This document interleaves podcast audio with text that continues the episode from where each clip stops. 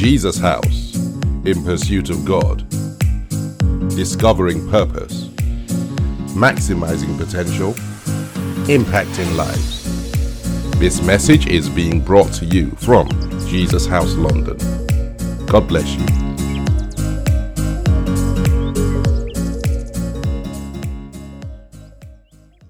Father, we worship you, O God. We honor you with all of our hearts. You are God and God alone. We're grateful for the privilege of worship, O God. And even now, we invite you, O Lord God Almighty, to come and inhabit our hearts, O God. Inhabit this place, everlasting Father. Let your presence fill this place, O God. Lord Jesus, we enthrone you in our hearts. And sweet Holy Spirit, we invite you to come and have uh, your way in our lives, O God. Let your will be done, everlasting Father. And most importantly, let our lives glorify you. In Jesus' name we have worshipped. Amen. Go on, let's give God a, a, a clap offering. Hallelujah. Hallelujah. God bless you. God bless you guys. Hallelujah. You know, over the last many weeks, we have been looking critically at the heart. And I really, really encourage you, ladies and gentlemen, if you haven't been doing so already, to join on this journey as we look at our hearts. And the reason is important. I mean, sorry, the reason is obvious, uh, as we've said over the many, many, many weeks. The reason is because our hearts are the center of our lives. And the scriptures help us understand this in Proverbs chapter 4, verse 23. That's been our anchor scripture over the last few weeks. I paraphrase when he says that we should pay attention to our hearts, we should keep our hearts, we should guard our hearts because everything to do with life as we know it comes from our hearts. The Passion Translation says, So above all, guard the affections of your heart, for they affect all that you are. Pay attention to the welfare of your innermost being, for from there flows the wellspring of life. And today, our discussion, um, I've titled it The Heart of the Matter. Sorry, how did I say? The Heart of the Matter is the matter of the heart. It's actually a song that I came across. Um, it's an old song that's been there for a number of years, and I came across it. It says, The heart of the matter is the matter of the heart. What that simply says is that when you boil it all down, what really matters is our heart. And you know, we've used the analogy of the physical heart to help us understand how critical this is, this journey that we're pursuing. Because the physical heart, the human heart, is really the center of life. It's the organ that pumps blood through our bodies, giving oxygen to all the other organs. If the heart stops pumping blood and stops sending oxygen, the person dies. I'm sure you've heard about people who, for example, they're in a coma and the, the brain is, is no longer functioning. But for as long as the heart is pumping, there's still life and there's still hope. That's how important our physical heart is. But, ladies and gentlemen, it's exactly the same with our natural hearts. And when we talk about our hearts, I want you to please have this picture in your mind.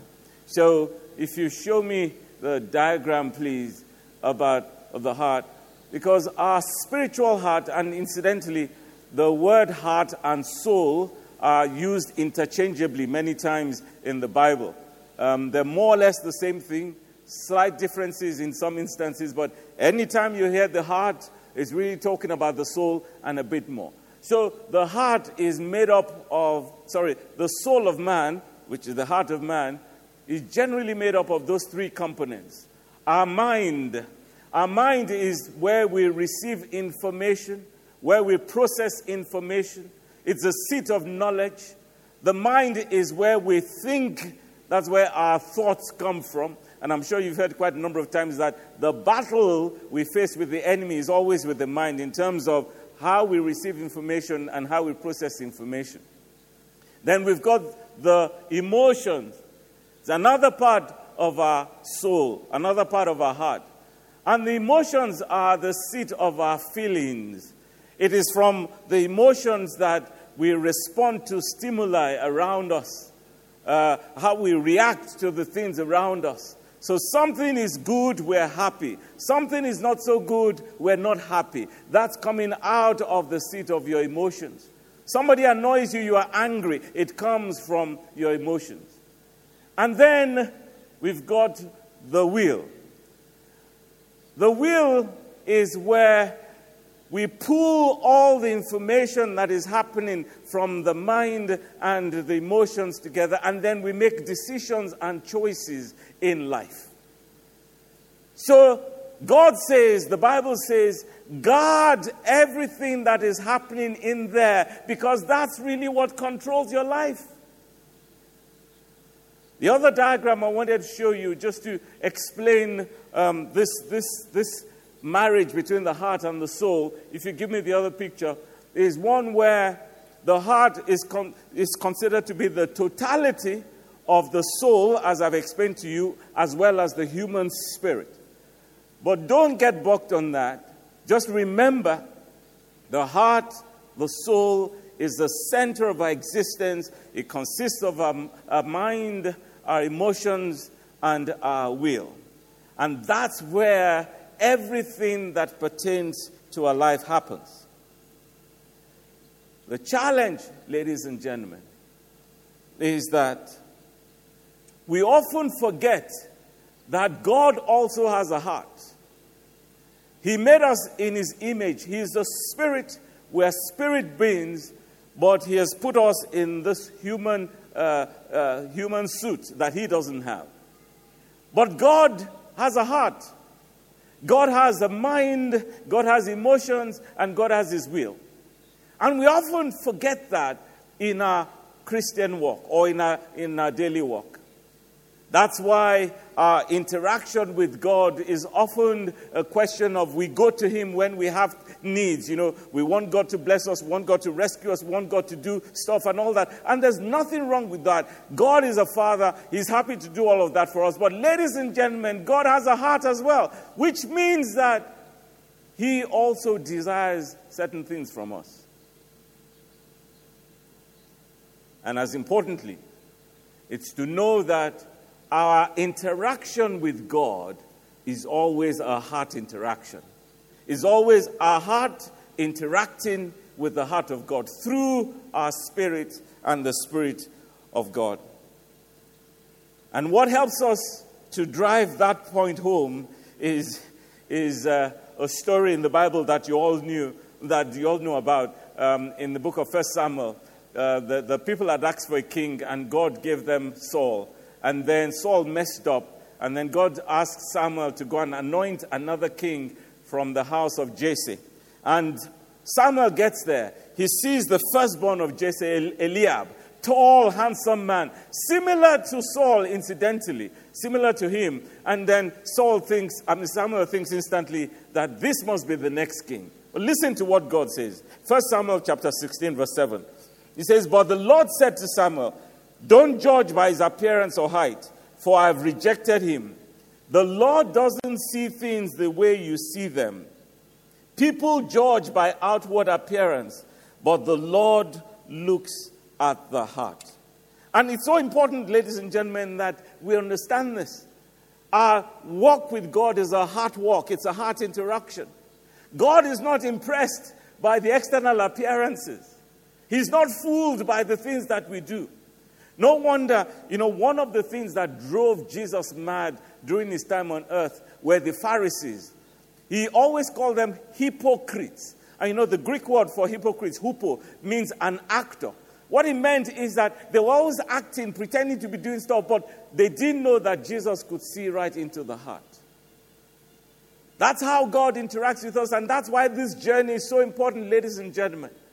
That we do everything that is in our power to ensure that we have the right heart connection with God.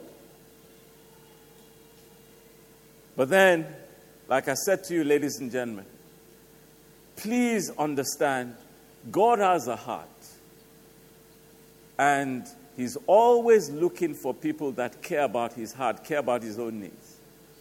In Second Chronicles chapter 16, I think it is, Second Chronicles chapter, yes, chapter 16, the Bible says, and I paraphrase, it says that God is searching throughout the whole earth looking for people whose hearts are committed to Him. You know, that word search should show you how, how important and intense it is that God is looking everywhere. What is He looking for? He's looking at all our hearts and He's wondering whose heart is after the heart of God instead of after our own things. But then, here's the problem, ladies and gentlemen. The Bible says God looks around, He's looking at hearts. And then what does he find? He finds things that are just far from what he determined in the beginning. Listen to how he puts it in Jeremiah chapter 17. Jeremiah chapter 17, verses 9 and 10 in the New Living Translation. This is God speaking through the prophet Jeremiah. He says, The human heart is the most deceitful of all things and desperately wicked. Who really knows how bad it is? But I, the Lord, search all hearts and examine secret motives. I give all people their due rewards according to what their actions deserve. The message translation puts it this way it says, The heart is hopelessly dark and deceitful, a puzzle that no one can figure out. That's a heart. It says, But I, God, search the heart and examine the mind. I get to the heart of the human, I get to the root of things. I treat them as they really are not as they pretend to be. That has always been the challenge, ladies and gentlemen. And that's why when God removed Saul as king, he makes this profound statement. And that's really where I'd like, to, I'd, I'd like us to challenge ourselves today in today's discussion. Because when he removed Saul, he was angry because Saul had disobeyed him. And then he says to Samuel, Go and tell Saul, and I'm going to read it from the Bible, the way he says it. 1 Samuel chapter 13, from verse 13. This is Samuel speaking to, to, to Saul after he disobeyed God. He says, How foolish! Samuel exclaimed. You have not kept the command the Lord your God gave you. Had you kept it, the Lord would, the, the, the Lord would have established your kingdom over Israel forever. But now your kingdom must end, for the Lord has sought out a man after his own heart. The Lord has already appointed him to be the leader of his people because you have not kept the Lord's command. Remember, God is always searching, looking for hearts. He looks all over the earth and he's saying, My God, there are problems with this human hearts. They're evil, they're wicked, you know, they're always thinking deceitful things. Not the kind of heart that I can walk with. But then he searches and finds one man and says, You know, this one I can walk with. I love the way the Apostle Paul puts it in the book of Acts when he recounts this same thing in Acts chapter 13 from verse 21. Very instructive, ladies and gentlemen. Again, in the New Living Translation, he says, Then the people begged for a king. This is recounting what happened, history. And God gave them Saul, son of Kish, a man of the tribe of Benjamin, who reigned for 40 years. But God removed Saul and replaced him with David, let me pause there. I, all, anytime I read the scripture, I always pause to pray for myself. May God never have cause to remove you. May God never have cause to replace you from anything. It says, But God removed Saul and replaced him with David, a man about whom God said, I have found David, son of Jesse, a man after my own heart. He will do everything I want him to do. The message translation says, but then they asked for a king, and God gave them Saul, son of Kish, out of the tribe of Benjamin. After Saul had ruled 40 years, God removed him from office and put King David in his place with this commendation. This commendation. I've searched the land and found this David, son of Jesse, a man whose heart beats to my heart, a man who will do what I tell him, a man who pursues the heart of God. And that helps us understand, ladies and gentlemen, that God's plan, God's intention had always been that His creation, you and I, that we would represent His heart. God's intention was not that we come from God, we come to the earth, and then our hearts are doing everything that, everything that we want to do and not what God wants to do. That has always been God's challenge with humanity. But then He says, I found this one man whose heart beats in sync with my heart. And what we wanted to do today, ladies and gentlemen, is just go on a little journey. What was it about David's heart? What is it about David's heart that commended him to God? What are the things that we can learn from David that will help us in this journey where we're critically looking at our hearts to make sure that our, our hearts are right with God? And incidentally, I'm sure you know when we talk about David, it's not that David was perfect. You, you know, he, he committed a number of sins that were quite uh, appalling, to say the least. So it wasn't about perfection, but there was something about David's heart. And when we ask ourselves the question, what was it about the, David's heart? One of the ways that we get the answer is to go forward first and then come backwards. I'd like you to please turn with me to Ezekiel chapter 36. Ezekiel chapter 36 was God's remedy for hearts evil, wicked, corrupted hearts that were being displayed by his people then in those days. Ezekiel 36, from verse 24. I'll read in the New Living Translation. It says, For I will gather you, he's speaking to his children, sending a message to his children, the Israelites. For I will gather you up from all the nations and bring you home again to your land. Then I will sprinkle clean water on you, and you will be clean. Your field will be washed away, and you will no longer worship idols. Verse 26. And I will give you a new heart, and I will put a new spirit in you. But listen to this. This was the problem. This is the problem. I will take out your stony, stubborn heart and give you a tender, responsive heart. God says, That's the problem.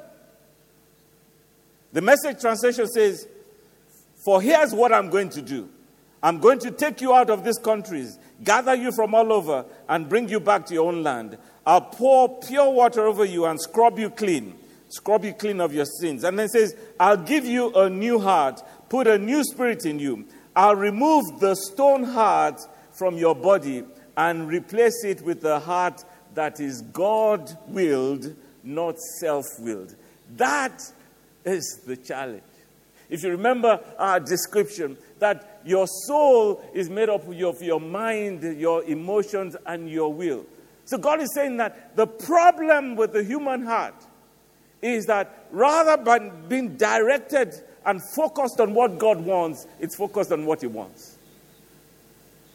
And guess what? The result is that the heart of man becomes stone hard, unresponsive. I was going to bring a stone to, to, to, church and just hold the stone, you know, just, just to show, you know, how a stone is hard. You try to squash it and you hurt, you hurt yourself instead. And then I thought it would have been good if I could bring a human heart to church as well, you know, and hold it. But I know half of you will run away. But, but, but you know, I, I just imagined holding the heart. Do you know the human heart is soft and squishy? You know, you, you, you, you squeeze it and, you know, it, it, it, it compresses. It has to be soft and squishy, ladies and gentlemen, because that's the only way it can pump properly. If a heart becomes hard, if the human heart becomes hard, as it does when there are diseases, you know, um, the medics will tell you, if, you know, the problems that we talked about, high blood pressure and uh, high sugar and cholesterol. And you know what those things do? they start to harden the arteries that lead to the heart and then the, the muscles of the heart as well. So after a while, the heart becomes diseased and becomes hard. So it's not able to pump blood the way it's supposed to. and then leads to heart attacks and all that. It's exactly the same with the human heart. That when the heart becomes hard, instead of squishy in the hands of God, then God cannot have his way in our lives. He says, hearts that are self willed or self centered instead of God uh, instead of God willed. So we look at David and we're saying, This man that God commended, what was it about his heart? What commended him to God? And the five things that we're going to run through very quickly. As we do so, you know, I, when I was preparing, I felt the Holy Spirit say, you know, as you're looking at, at David's heart, bring out your own heart and put it side by side. Don't bring out your heart, you know, but, but you understand, you know, bring out your heart and lay it on the table beside what we're doing. Let's compare and contrast and see. Let's see if there's anything that we can learn from this man that God commended. Let's dissect his heart and see how it compares to our heart. Five things, and actually more than five things, but we just want to look at five things very quickly. What was it about David's heart? First of all, ladies and gentlemen, David feared God. Everything about David was predicated on the fear of God. And I'm sure you know by now that the fear of God doesn't mean one is afraid of God. It means that one has very high regard for God. One honors God in everything that one does, and you want to please God in everything that you do. That was David for you, ladies and gentlemen. Everything David did was always a question of whether this is what God wants or not. And when you contrast it to our, ourselves, ladies and gentlemen, I, am sure, I'm sure you'll agree that more times than not, we've done what we want before we remember to come and see, oh, does God approve of this or not? It happens all the time. Remember, the heart of stone that cannot be controlled by God. It's self willed. It's you know, the, the, the, our minds are thinking about the things that we want. Our emotions are reacting the way that we want. Our will is deciding what we want. But God says for David, it's different. Every way that he responds, every way that he reacts, the things that he thinks, he's thinking, is this pleasing to God or not pleasing to God? It's interesting talking about comparisons that Saul that was removed for David, he feared God, he feared man more than God. Because the incident that actually nailed and put a stop to his reign, God sends him to God sends him to, kill, to destroy all the Amalekites because of all the, the wickedness they had shown to the children of Israel. So, they, so, so Saul goes with his army and they destroy all of the Amalekites. But guess what? He spares the king of the Amalekites, and then himself and his men they choose the best of the sheep and the best of the oxen and they kept them for themselves. But god has said destroy everything. So samuel comes and says why didn't you obey? Why didn't you do what god said to do? He first of all denies and says that i did. And then samuel says what, what, what, what, what is this that i'm hearing? The, the, the bleating of the sheep and all that. And then he says he says, uh, he says um, let me paraphrase. Then Saul admitted to Samuel, Yes, I've sinned. I've disobeyed your instructions and the Lord's and the Lord's command. For I was afraid of the people and did what they demanded. And you know, ladies and gentlemen, that typifies a lot of it. We're more afraid of people than God. We're more concerned about what, what people think about us than what God thinks about you and I. David feared God and he determined everything that he did. Number two, David had a humble heart. He was a very humble man. And you know why? He understood where he was coming from. He knew that he was nothing. A shepherd in the back desert, in the backside of the desert. He knew very well in his heart that if it wasn't for God that brought him up from that place, he would not be where he was. Every time you read the Psalms, and they have introductions, it's not all of them, but every time you, you see an introduction, he'll say, A psalm of David, a servant of God. That's how he saw himself a servant of God, a servant of people. His heart was always lowly before God, as in, you know, I'm nothing without this God. There's nothing in me that I can arrogate to myself, even my kingship. And again, when you contrast to, to, to Saul, the, the, because it, it paints a good picture of contrast. Saul, on the other hand, thought so much about himself, you, you won't believe. You won't believe. You won't believe this. Samuel had come to him to say to him, Your kingship is over, your reign is over. God is not happy with you because your heart is not in sync with the heart of God, because you disobeyed God and all that. First of all, he tries to make excuses. And then, you know, he says it's the people that, that, that he was afraid of. And then Samuel turns away. Guess what this man does? He pulls Samuel back and says, Don't go, don't go. Do me one thing. At least follow me to go and worship so that I will be honored in the eyes of people. What a joke. So he was still thinking about himself instead of rolling on the floor, hearing the judgment of God. That's what happens when a man's heart or woman's heart becomes prouder than it should be. But David's heart was always humble before God.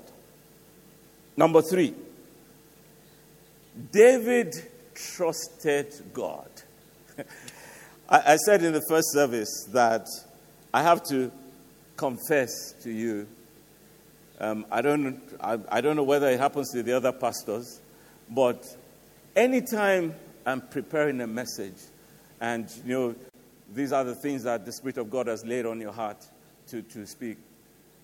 Every time, without fail, I get to a point where I start feeling, Lord, I can't go and be saying that to the people, Lord, because I am as guilty. So when I got to this point, when it says David trusted God, I thought, you know, I, I just put up my hand. A big challenge, trusting God. And you're wondering, why is it that we don't trust God? Why is it that we don't have confidence in God? David had implicit confidence in God, ladies and gentlemen. Anything God told him to do, he would do. Trusted God to have his back. And that's why God was able to walk through him and walk with him all of the time. Psalm 21, verse 7, it says, For the king trust in God. It was a declaration. I trust in you. It's not, it's not the, the, the up and down trust that happens to us. You know, we trust God today, uh, uh, uh, and then we go through circumstances, and then the next day some, we face another challenge. Guess what? We forget what God did yesterday. And we're still dithering in our trust and confidence with God. But David always trusted God. Did you, have you ever wondered? Have you ever wondered? I didn't say this in the first service. Have you ever wondered, ladies and gentlemen, what got into David's head when he went and confronted Goliath? Have you ever wondered? Have you ever wondered, ladies and gentlemen? You know, in human terms, it was madness. This nine feet tall, whatever, and David was 17 years old at the time. What got into his head? The Bible tells us what got into his head. The Bible says that he remembered how he killed lions when they chased after the sheep, and he knew that it wasn't his strength. He knew that it was God because no man confronts a lion just like that. So when he saw this, this, this Goliath, ladies and gentlemen, he, he actually did not see Goliath, he saw God. That's confidence in God. Number four, and this is really where it gets challenging. David's heart was yielded to God. And that's what, the, that, that's what, what God was saying in Ezekiel 36. A lot of our hearts are not yielded to God. A lot of our hearts are not sensitive to God. A lot of our hearts are not squishy, squashy in God's hands. God can't even squeeze our hearts. If He tries, we shout at God or bite God. Because you want to do it the way you, you want to. You know, God, you, you, you come, some, somebody, somebody, somebody comes and annoys you and speaks rudely at you and all that. Guess what? Your emotion that reacts to stimuli, what would your emotion do? Your emotion wants to react back. Somebody has just abused you and said horrible things about you. So you're angry. And then the Spirit of God, because we have the Spirit of God in us, the Spirit of God whispers to you and says, uh, No, no, just, just apologize to him. You say, Get behind me, Satan. It cannot be the Spirit of God. How can the Spirit of God tell me to apologize when somebody has hurt me? You know what's happening? It's a hard heart that is not allowing God to squeeze it. But David, David was yielded. He was so sensitive to the displeasures of God. He was so ready to repent when, when, when he did something wrong.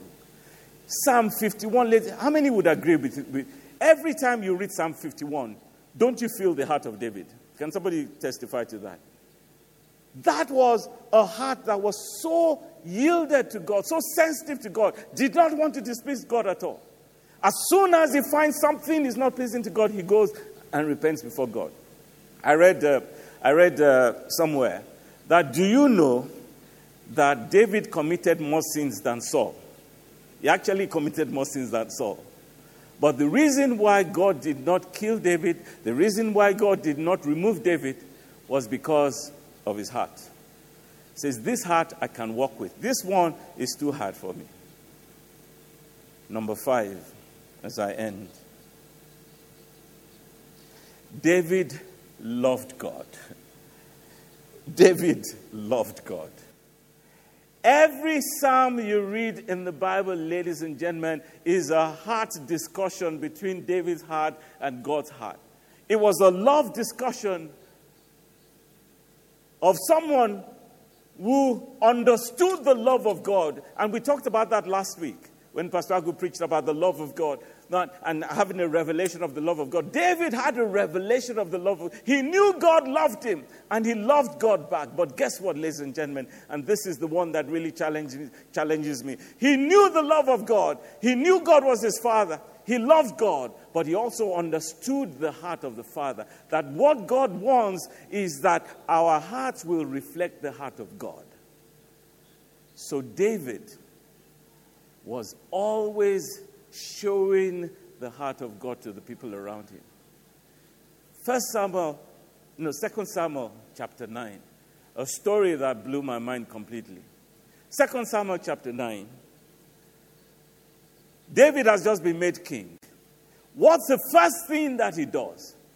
We hear that when a new king get, comes on the throne, the first thing that he does is he eliminates all the people from the previous dynasty so that nobody from the previous kingship or dynasty will come to contend with them. So they often kill off the sons of the previous king and all that. But what did David do? What was his first act when he became king, ladies and gentlemen? 2 Samuel chapter 9. He looks around and says, Is there anybody left in the house of Jonathan that I can show kindness to?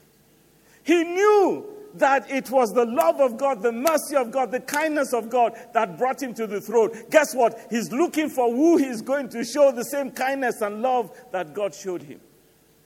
Oh, that we, had, we would have such a heart, ladies and gentlemen. Oh, that our hearts would be wanting to show the goodness, the qualities of God to the people around us instead of showing our own nature to people. You know, Dr. Onuzo said something um, that really struck me as I end. He gave an analogy that I want to give to you. If somebody comes to meet you and says, um, I'm really going through tough times, things are really hard. Now, they don't ask you for anything. They just say, I'm really going through tough times, things are really hard. Now, the expectation is that you should bless them with some money because they're going through tough times. But you just say to them, Ah, God bless you. God be with you, my sister. The Lord will provide for you. The Lord will make a way. And you know we do that a lot. And then the person starts to walk away. And then as soon as they turn around, the Spirit of God says, Bless them with a hundred pounds. A hard heart The will that is self focused and self centered is thinking, the mind is thinking, ah, I don't have enough to do this, I don't have enough to do that. That's all that's going through your mind. But the mind that is squidgy and soft in God's hand says, okay, I'll give him 100 pounds. Guess what? You call the person back and say, Pastor Demerly, actually, um, this is 100 pounds. Guess what? The person says, Oh, thank you so much for your kindness. Dr. Onuzo said, No, it is not you being kind. It is the kindness of God working through you. Does somebody understand? Because in our nature, we don't have any kindness or not, at all. We don't. We don't. We're selfish, crooked, corrupt. Sorry, I'm sorry. But what God wants is to fix our hearts so that our hearts reflect His heart. And that's what David understood, ladies and gentlemen. So today, we challenge ourselves. We put our hearts on the dissecting table next to David's heart. What is the state of your heart? You know, the good news, and there's always good news with the things of God, is that God doesn't want to leave our hearts the way that they are. That's why he sent Jesus Christ, his son. And that was a massive sacrifice. You've heard this so many times. I hope you appreciate it every time that you hear it. Because for God to send his son was the greatest act of love to humanity. And why? Because he didn't want our hearts to be so evil and corrupted that we're separated from Him. So, guess what? He sends Jesus, His Son, to die on the cross, to make atonement for our sins, to wash our sins. Now, meanwhile, our hearts are still corrupt. But guess what? Every time we come to God, because no evil heart can come before a holy God. But because of Jesus Christ, because of the blood of, on the cross, every time you and I come to the holy God, a holy God to worship God, God does not see our heart, He sees Jesus' heart. That's why He sent Jesus. But listen, ladies and gentlemen, Jesus didn't just come to die for our sins, to make atonement for our sins so that we're reconciled to God. He also came to emulate, to show us the heart of God. And the whole idea is that as we see Jesus, we start to represent the heart of God to the people around us. Isn't it amazing, ladies and gentlemen, that everything that I've said to you, the five things and more about David's heart, they're exactly what Jesus demonstrated. Jesus was humble before his father. He, had, he, he kept saying that all he wanted to do was to do the Father's will. Jesus was kind and gracious to us. And so the challenge for you and I is are we going to let God squeeze our hearts?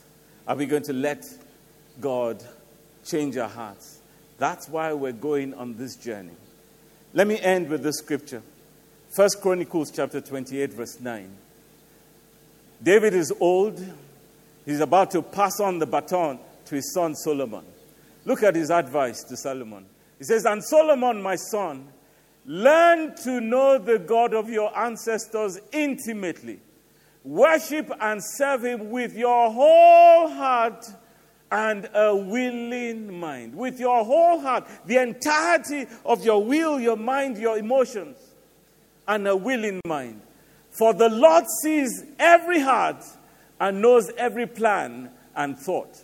If you seek him, you will find him but if you forsake him, he will reject you forever. May the Lord never reject any one of us.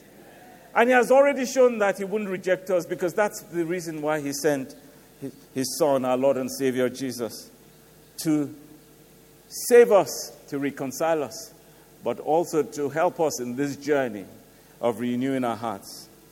I end with two things a challenge and a blessing. A challenge and a blessing. This is the challenge. Psalm 139, I'd like us to read together verses 1 to 4 and verses 23 and 24. I think the last two verses. Psalm 139. This is the challenge. As we go about our daily activities, remembering that God is looking for hearts that will be in sync with His own heart. This is the challenge. Oh Lord, you have examined my heart and know everything about me. Verse 2. You know when I sit down or stand up. You know my thoughts even when I'm far away. You see me when I travel and when I rest at home. You know everything I do. Verse 4. Verse 4. You know what I'm going to say even before I say it. All that is just David acknowledging that God interacts with the heart and sees the heart. And then in the last two verses, this is the challenge Search me, O God, and know my heart. Test me and know my anxious thoughts. Point out anything in me that offends you and lead me along the path of everlasting life. I pray that you and I will take on this challenge. It's what God wants to do. He doesn't want to leave you and I in the states that we are, regardless of how we got there.